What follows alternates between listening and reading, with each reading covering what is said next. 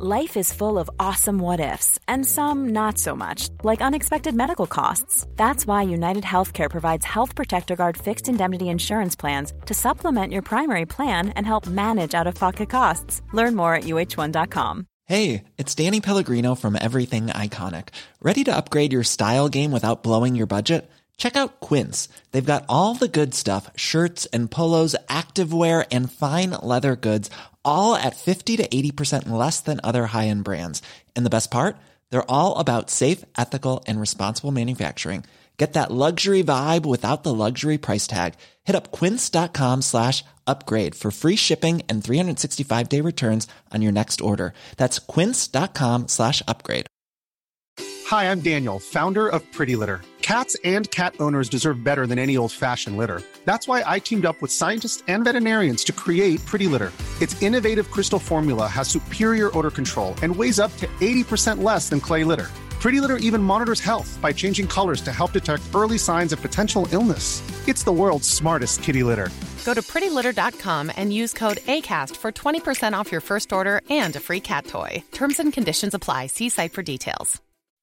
When you make decisions for your company, you look for the no brainers. If you have a lot of mailing to do, stamps.com is the ultimate no brainer. Use the stamps.com mobile app to mail everything you need to keep your business running with up to 89% off USPS and UPS. Make the same no brainer decision as over 1 million other businesses with stamps.com. Use code PROGRAM for a special offer. That's stamps.com code PROGRAM.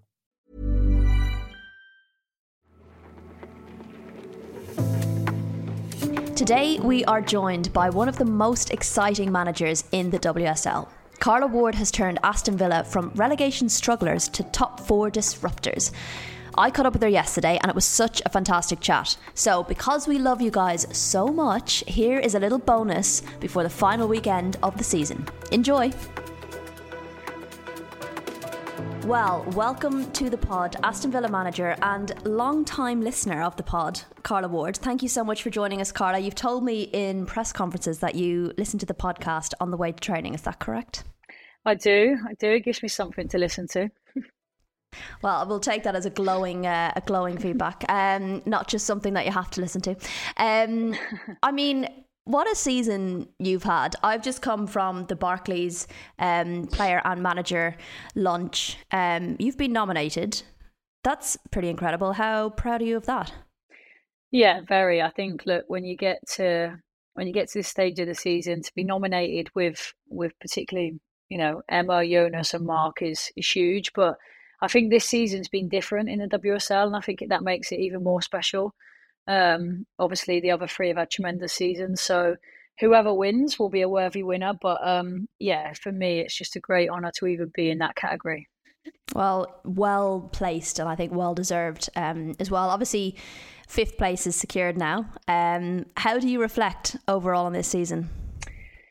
Um, with with a lot of pride, if I'm honest. I think you know when we when I came into the football club a couple of years ago, we knew what we wanted to set out. I actually looked through that presentation um, the other day because I wanted to see exactly what what we've achieved and what we still need to do. And um, it's safe to say we're well on track and probably overachieving. And I think this season we have, but I think that's credit to everyone. You know, the players, the staff, everyone's tight knit. The football club from top to bottom, you know, are fully supportive. So um, yeah, it's it's um, it's a good place to be, but um, there's still obviously me being me more work to do to try and make sure that we can maintain this now. Yeah, the work is never done. You were saying to me after the match um, at the weekend how fifth place was kind of an internal target, and it was was a Kenza Dali who let it slip. yeah, so Man City away, um, one one live on Sky, she she was asked a question around um, what our targets were, and she said we want to be top five, and and uh, and I was thinking, no, this is an in-house target. We we told everyone, you know, we wanted to be better than last year. We told everyone top eight.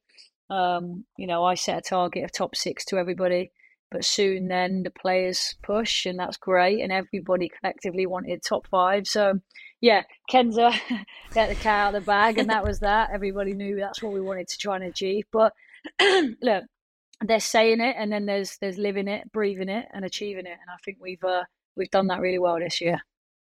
And obviously, you know, going far as well in the FA Cup, is there still a lingering sense of what if, you know, over that 1 0 defeat to Chelsea?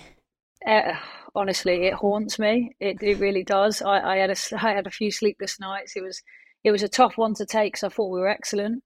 I thought that was by far one of the best performances, certainly since I've been here. And I think all the players felt that too. So you saw at the end, everyone dropped to their knees. It was, it hurt a lot. Um, but you know what? After after a defeat like that, you can either roll over um, and let it affect you, or you can use it as ammunition to try and finish the season strong.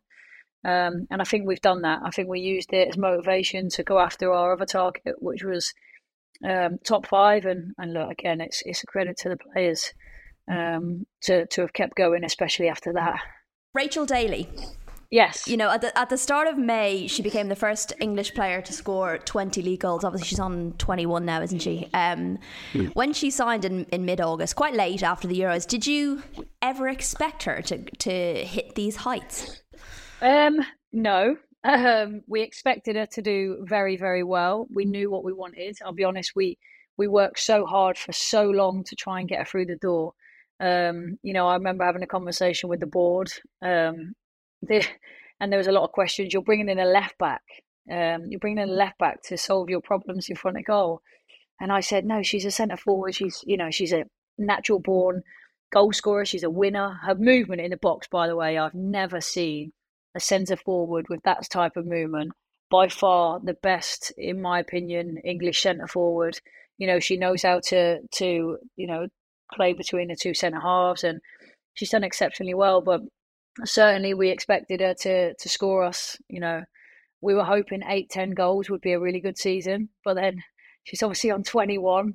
Uh, one more gets her um, obviously a record, Miles record. So I think she'll want to go after that. But big thing for her when she walked through the door, I want the golden boot, and she's close to that now. So. Um, but look, credit to her because you know she works extremely hard. She's dedicated. She's um, she's got a mindset of she wants everything done in a certain way. Um, and yeah, she's she's been absolutely first class. I love that as well because often when you talk to players about like personal accolades or golden boots, you know, they they're like, oh, you know, if I get it, I get it. It's not a big deal. I like the fact that you guys are open about the fact that she wants it. Absolutely, yeah. You know, there's.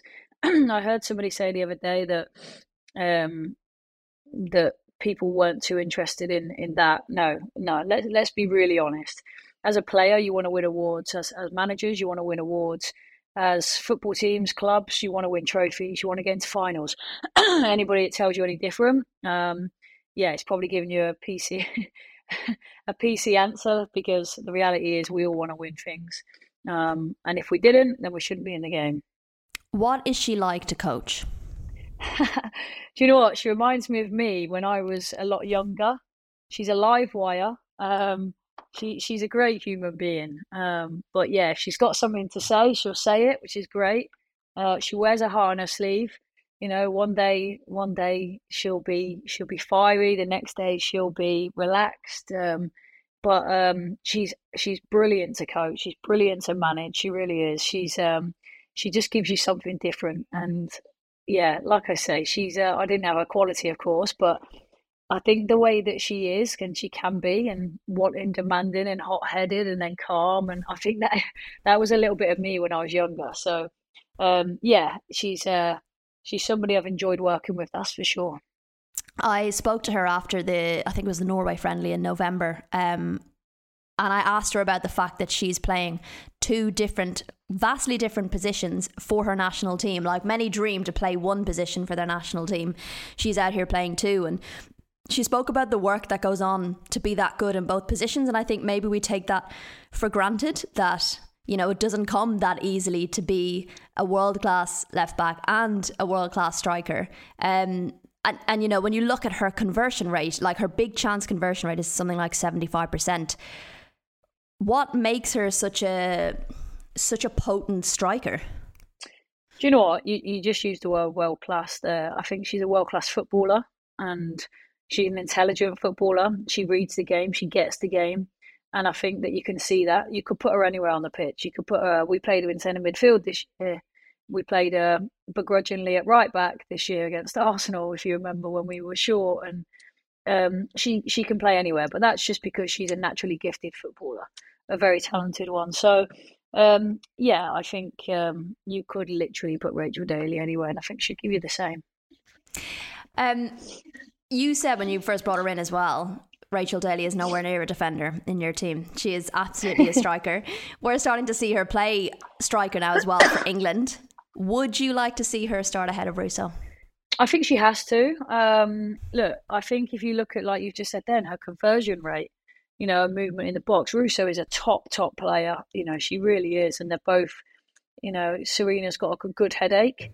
Um, I'm, you know, you might think it's me being biased because I work with Rach, but um, you know, I think uh, you look at the games that Rachel started for England, um, how many goals she scored, what she's created, and I think that the numbers speak for themselves. A little bit about, you know, obviously we talked about Rachel Daly there, and, and we talk a lot about the players you've brought in and, and how successful they've been, but a bit about you um, as a manager. How do you think you've grown as a manager at Villa? Yeah, I've grown a huge amount. I think um, I, if I look back every year since I was at Sheffield United to Birmingham to here, I learned valuable lessons in in all three roles. But I would say uh, Villa have really allowed me to grow with them. I think when I came into the football club, I was still only a year into the WSL, um, very fresh. I still am, but I was even more fresh then. And I think it was um, they were new to the WSL.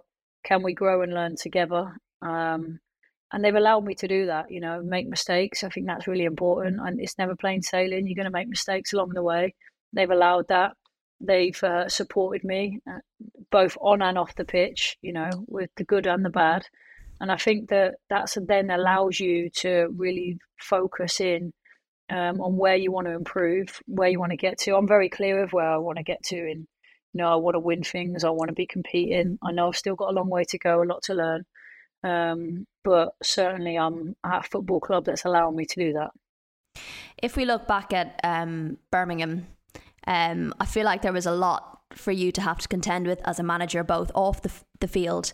Um, you know, the circumstances around players formally complaining about facilities and working conditions. Equally, when you joined, you had eight available senior players. Um, you know, in terms of having to rebuild the squad, fight against relegation, also deal with these these off pitch issues. How much did that influence you as a manager? Do you know what? I'll I'll always be forever grateful to Birmingham because you know I always say hard times and problems, mistakes, they they all they help you grow. And I think Birmingham and some of the challenges I had to face, I think really, really set me in a good position um, for for well for my future. And I think I'm looking back now, only two years ago, and I, and it taught me an awful lot. And I think if I look back in ten years, I'll probably say the same thing again. So um, yeah, a lot to deal with on and off the pitch, but it taught me a lot. Um, and for that, I'll always be I'll always be grateful. How much did kind of having to rebuild that squad impact, you know, the, the, the, signings you brought in this season? Obviously, you brought in the likes of your Jordan Nobbs, Lucy Staniforth, you Rachel Daly. You know, the one thing I think that sticks out for a lot of people is how quickly those players gelled together. Do you feel like there was an impact from what you had to do at Birmingham? Or is it a bit more about what you'd done at Aston Villa already? I think I probably pride myself on trying to get the best out of individuals by treating them as people and I go back to when I played at Sheffield FC. I had a manager, Helen Mitchell, and I always, I, I always knew that I wanted to one day treat people the way that she treated me, and allow your football not to come second, but the reason I think I played probably the best football I ever played was because of the way that she guided me, she treated me. So it sounds daft, but I think I always wanted to pride myself on a similar um, person, yeah, to Helen. So you take that, and I'll take Jordan for example. She probably needed a little bit of love. Um, you know, a few of the players did, and sometimes it is an arm around them and reminding them what they've achieved, reminding them how good they can be, reminding them that I need them as well as the players, as well as the football club. And I think sometimes it gives them a purpose. Um, and certainly, I think then you can try and get a little bit more out of them. But if you think that certain players you've just spoken about then have come from clubs where they've not played football, so just giving them the platform to play naturally, I think, is um, something that you know you're going to get a little bit out of them. Speaking of that kind of player management, you've got a lot of different types of players in the dressing room. You've touched on it there that it's something you've always wanted to do. I feel like we're seeing more of that in the game. The like the importance being placed on player management, and you tend to see the best out of players when you manage them like that. Yeah, I think um, I, I, read um, one uh, one of Sir Alex Ferguson's first books. He talks about his job as a manager is around conversations with players rather than the football side, and it couldn't be more right. I think you deal with more day to day issues and goings on um, with players and staff than you do actually the football side of it. And but I think it is really important that you can treat them as individuals. You can you can you can use them. You can't don't be shy of asking them for advice. Don't be don't be shy of asking them. You know, I've got experienced people in the building that have won way more than I you know I may ever win. So I think it's tapping into that. I think it's um, yeah, like I said, that human side of look, I might be the manager, you might be a player, but we're both we're both human beings that want the same thing. So how do we get there together? And I think if we can have that approach with most, then um, we put ourselves in a good position. Um, you obviously had some some pretty big players involved as well. Like you had the likes of Anita Asante, you had Jill Scott involved at one time.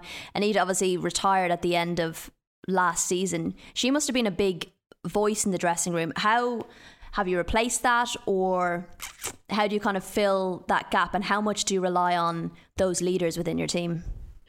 Yeah, look, Neats and, and Jill taught me a, an awful lot last year, as did Rachel Corsie when we were at Blues. I think um, these senior players you, you have to use as much as you can. And then when they do go, naturally you think, okay, who's going to pick up the reins?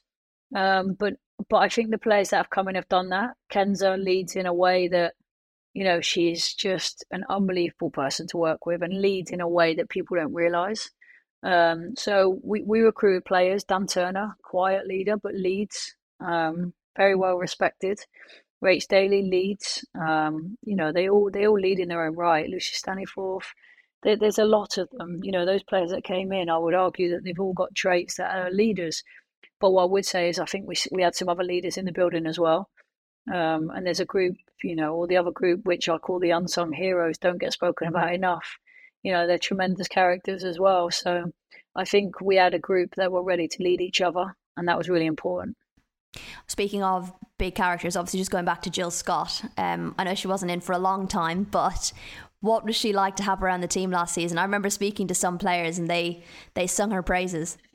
Yeah, I've I've known Jill for years, so um, I have a relation good relationship with her anyway. But I can honestly say she's got to be one of the best professionals I've ever worked with.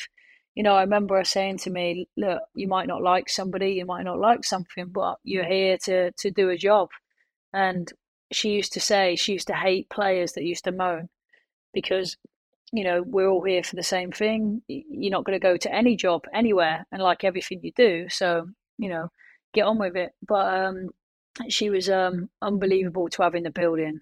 And uh, I think we all knew, didn't we? Anyone that knows Jill, as soon as she stepped into that jungle, you knew she was going to win it. Why? Because she's just the most um, genuine, humble individual. Um, and what you see is what you get.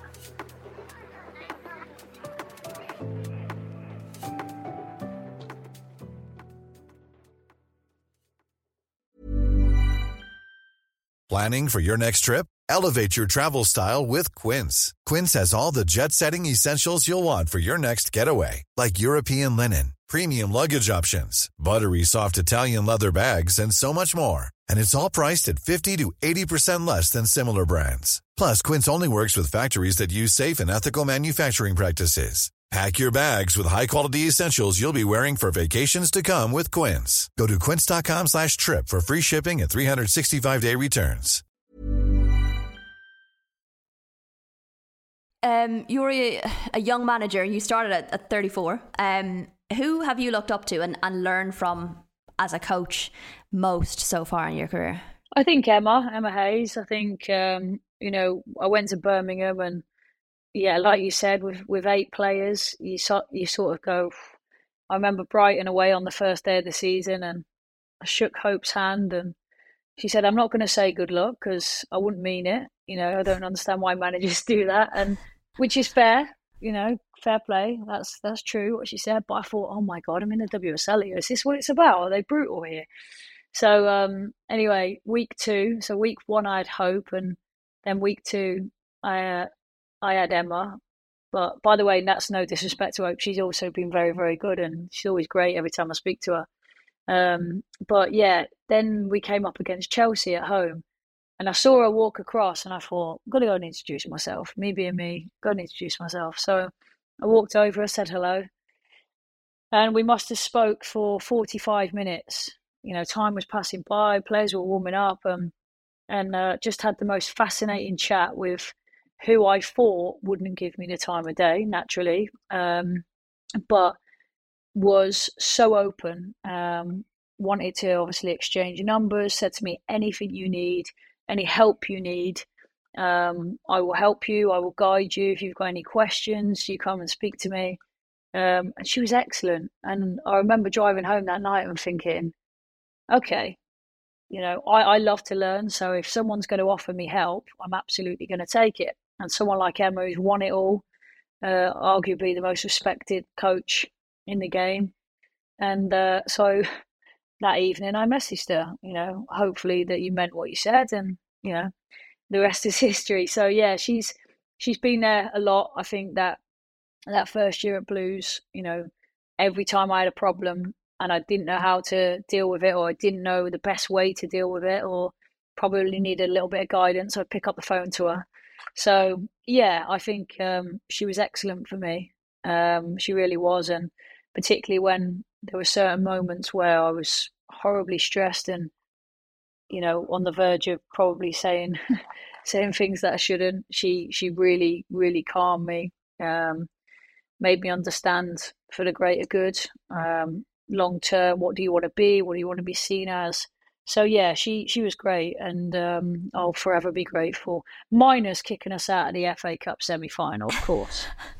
that was going to be my next question. You've you've formed this bond with her and this you know friendship with her, and um, you know I've I've caught some good photographs of you two pre match, and um, but then I can't help but think back to last season's game where Sam Kerr scored in the last minute. You almost caused that upset. and then the FA Cup. Like, what's it like when you're actually across from her in the dugout? And it's, let's be real, you're difficult to play against. Yeah, it's um, it's business as usual. She's a winner. She's an absolute mentality monster. So, of course, she's not going to give you any favors. Doesn't matter how much she likes you. So, yeah, when that um, it was funny because five minutes before that goal went in, one of the players went down so they should have given us the ball back. And she said, Don't give them the ball back. We've got a game to win. And I thought, ruthless. And I thought, oh my God, like maybe I need a little bit of that. But I was like, wow, she does not care. She wants to win the game, which credit. Like, of course you want to go and win the game. And um, then the goal goes in, and my heart was broken. I felt, I literally fell to the floor. I was like, wow. She's running down the touchline. She comes back bouncing, and she said, she looked at me and she went, sorry. and, and after the game, she said, "Look, I'm sorry, but it's my job." And I said, "Don't, don't, don't ever apologize because if it was me, I would have done the same." Um, but yeah, we uh, we have that that that mutual understanding, and you know, I said to an FA Cup final day, a message in the morning saying, "Good luck. Make sure you win because you took my dream away." and uh, she sent a lovely message back. To be fair, that um, one day it will be us. One day she'll be watching. One day she'll be supporting us. Um, myself trying to uh, win a trophy. So credit, you know, she's she is an unbelievable human that tries to push people on, and I don't think she gets enough credit for that. because it's a lot of work that people don't see. Yeah, I love that. And, and you're right, that's something we don't see as journalists or fans is the work that kind of goes on behind the scenes and the relationships and support that are given behind the scenes. Um, how how do you learn from other managers? Is it a case of like watching their tactics? Is it about reading books? Is it speaking to them directly? What is it? A bit of everything. so I'll pick up to various managers. You know, Beardy was another one that was really good to me when I came into the division. Um, there's there's different people that can offer different bits. Um, I think reading, yeah, of course. Um, watching, I think just asking the question sometimes. How how do how do you do this? How how might this look? But I'm I'm quite big on wanting to find another way constantly, wanting to improve. Even when, for example, when Jill come in or Jordan or Rach or you know Corsie, this they come through the door and the first question is, well, what's the best things you've seen? Let's write them down. You might take one bit, two bits, but um, never, never, never be afraid to to ask, I guess. But um, yeah, it, it, it can be a mixture. Watching, reading, asking, all of it. I probably do it all. Yeah. Um, in terms of looking ahead for Aston Villa, I mean, you've gone from kind of fighting relegation to I've been calling you the disruptors, um, the ones that are going to start bothering the top four and causing problems. You're already doing that. How do you kind of manage club expectations when you when you achieve what you're achieving? Yeah, I, I don't think uh, managing the club expectations is the problem. I think that we're very clear with what we want to achieve. I think managing player and fan expectation is going to be key. Um, look, the last few years, you've seen whoever's finished fifth really plummet. Um, and I think it's really important. Someone said to me, what success look like next year? And I think success next year would be top six, maintaining top six, but increasing that um, points total and trying to shorten the points total between fifth and fourth or sixth and fifth, fourth. I think that's going to be, that would be success. You know, there's a lot of people talking about the top four, but I don't think you can get too carried away with that just yet. I think, you know, foundations are key, sustainability is key, making sure that you keep building um, on and off the pitch because it's not just about bringing in new players and winning football matches you can bring in the best players in the world, but then if you've not got the infrastructure right, it's then the environment becomes tricky. So I think it's really important that we get it right off the pitch as well as on the pitch, um, and make sure that we've got player care in place to be able to then bring it, continue to keep bringing in these types of players. How much are you across that side of things? Like beyond the kind of players on the pitch, how much are you across the facilities, all the kind of staff that supports you? How involved are you in that?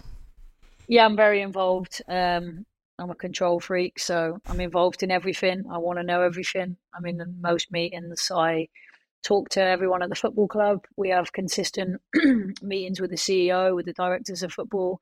Um, you know, all the the board. we have really good relationships with. So, yeah, that's really important. Again, even though we are at the awards last night, spent half an hour talking to someone that can help me try and get better facilities although that sounds crazy because we've got really good facilities but there are a few bits that you know we want to continue to improve um, so yeah i think um, everybody's pushing in the same direction um, but yeah i have involvement in everything and obviously you've had a, a couple of games at Villa Park, you know, the last one you played against Liverpool despite it being a draw, was a really enjoyable match um, from a neutral perspective to watch. Um, from a neutrals, yeah. Yeah, from seven and a half thousand fans as well. Um, talk to me about that in terms of the club's ambition. Yeah, I think, um, yeah, first and foremost, the game maybe for the neutral might have been good, but I think it probably lacked a lot of quality. Um, yeah, I think the fans have been sensational this year. I think when you're at Walsall and you hear 4,000, it is absolutely rocking. So um, we want to continue to build those attendances both there, um, but when we're in Villa Park, I think we need to try and increase it again. So there is a lot of work going into it from a marketing and commercial point of view, um, but certainly that seven and a half thousand needs to look a, over ten thousand at Villa Park consistently next year, and I think um, the best got the last few the last couple of games. Obviously, we're reaching four and a half, five. Um, so can we be pushing over five thousand for for Bescot games? The good thing is, um, you know, play people want to come and watch us at the minute, so we know how quickly that can change.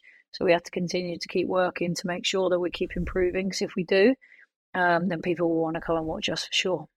And is that something like looking around the league? Do you look at other teams doing it well? Do you do you think your kind of team that are involved in that side of it, that marketing side of it, are they looking at other teams and trying to learn what they're doing right? Yeah, absolutely. And I know um, I got a bit of clobber for something I said a few months ago, which was not take well, it was taken out of context, and there was only a snippet rather than actually what was the, the grand scheme of it. The grand scheme of it is what Arsenal have done has been unbelievable in the past, uh, however many years. Many years ago, um, they probably give away tickets to schools to get kids in, then the parents pay. It increases that um, visibility. Now they don't need to give away free tickets because now there's 50, 60,000 people paying.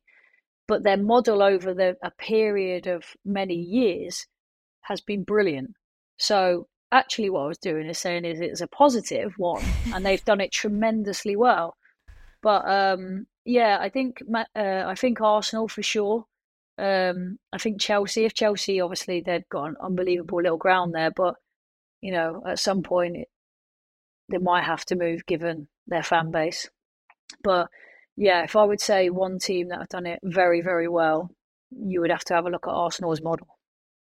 And in terms of the league as a whole, you know, you've managed teams at the top of the championship, the bottom of the WSL. Now you're kind of knocking on the door of the top four. What's your overall sense of the competitiveness of the women's game in England? It's great. It really is. It's moving at such a rapid rate. You know, sports science is coming. There's a new new avenue of sports science every single every single year. Um, different um, different researchers is allowing you know the body to to keep moving forward. I think there's a huge demand on the female body, but I think I think the way the game's going now, it's not going to slow down. If anything, it's going to continue to go that way. So, um, yeah, we have to keep protecting it though. We have to keep moving forward. And um, I look at from when I was playing on fifty pound a week to now, and some of the wages. You think, wow, where's it going to be when my daughter's who's free? Um, when she's 20, where's it going to be then? So yeah, I would love to uh, hopefully still be in the game then, but we'll see. I think you will be. Um, do you get much time to look at other leagues around Europe or or see how they're doing? I'm a bit of a football geek, so I watch every single bit of football I can. Um, yeah, I, it was quite. Somebody said some. I, I read. I can't remember who it was, but I read a tweet about the fact that I don't sign players from abroad and they're probably right. Yeah, I go with experienced players that. Um, well, I've always gone with kind of experienced players or players that know how to get out of certain situations or how to push us on. so um, I've always gone down that route. However, I'd say this last six months we've looked at all the different leagues. We've watched a lot of top top players around Europe, um, and uh, yeah, now now I would say I watch a lot more. I do think, like, obviously not just the English league growing, but Europe as well. When you look at the Champions League, this season has been so competitive. You know, and obviously the Euros gave a lot of us a chance to see more teams. Um, what is your kind of view on, on I guess, women's football in, in Europe as a whole and Champions League as well? It's great. Um, somebody said the other day, should we have Europa League? I'm not quite sure we're there yet. I think from a financial standpoint, we're not there yet. I think I'd like to see it, you know, the way the game's growing, I could see it probably in three to five years' time, maybe three years if it continues to go at this rate. But European football on a whole is it's just been unbelievable. You've seen the movement between all the different leagues. But now I would say that we surely we are the most attractive and the best league in the world, in my opinion. Can I? Am I allowed to ask you who would be who's your your favorite player in in Europe at the moment, or will that set rumors alight? no, it won't say rumours like we probably can't afford them. Do you know what? It's funny because I actually uh, Guro Reiten is somebody that I um I sometimes tell young players to watch how she takes a ball because I think she's a wonderful footballer. I really do. I think she's fascinating to watch. Um, but look, there's so many, so many that, that that I like, and I know she's English, but Keira Walsh for me, one of the best best in world football. Um, by the way, neither of them two we can afford, so there's no rumour mill going on here. Um, but yeah, I um, Caroline Graham Hansen, big fan of hers. Uh, Bonmati, big fan of hers. So yeah, those types of players. But yeah, there'll be no rumours. I can assure you. we have to okay. sell. We have to sell arms, legs, and limbs. I think. oh, you know we'd love to see it. Um, for yourself as a manager, as someone who sets long-term ambitions, where do you see yourself in ten years' time? It's a good question. Um, I'd love to be. Uh, I would love to be with Aston Villa. Um, I, I, I really want to be somewhere for a long time and make a difference and make an impact. And I think we started well enough, but we know how quickly that can change. But in 10 years' time, competing, winning titles, getting to cup finals, you know, knocking on the door of Europe or, well, 10 years' time, being in Europe. Um, so, yeah, I think um, I certainly want to be within 10 years, Champions League, winning things uh, for sure. Perfect. I mean, that's what we want. We want you in the game mm-hmm. uh, as long as possible and Villa to go mm-hmm. as far as possible. Um, and obviously, most importantly, for you to continue listening to the podcast. Which is your I most do. important challenge, I right? I do. I actually was thinking the other day, I couldn't find any to listen to. I listened to Counterpressed actually. Um, yeah, that makes me laugh. But um, yeah, I listen to any anything women's football. I love hearing people's opinions. Good. We're just going to pretend that up front is your favourite. Um, and if it I have to say no, it, that's is, fine. It is. It is. I'm not twisting is. your arm here because uh, we're on Zoom, so I can't physically twist your arm, but um, we'll take it. No, um, it but no, seriously, thank you so much for joining us, giving us your insight. I've really enjoyed it. I'm sure our listeners will too. Um, and yeah, I think we've a lot of, you know, pride and I think expectations from Villa, and rightly so. Thank you. Anytime. I'll have to listen back to this and realize just how bad my throat is because obviously, as you can see, you can hear, horrific throat. So yeah, no, thanks for having me. Thanks for having me. It's because you've been out running and setting personal bests because of yes. us. Yes. Yeah, I was on the bottom road and I realised I needed to get back. So yeah, very very quick kilometre back.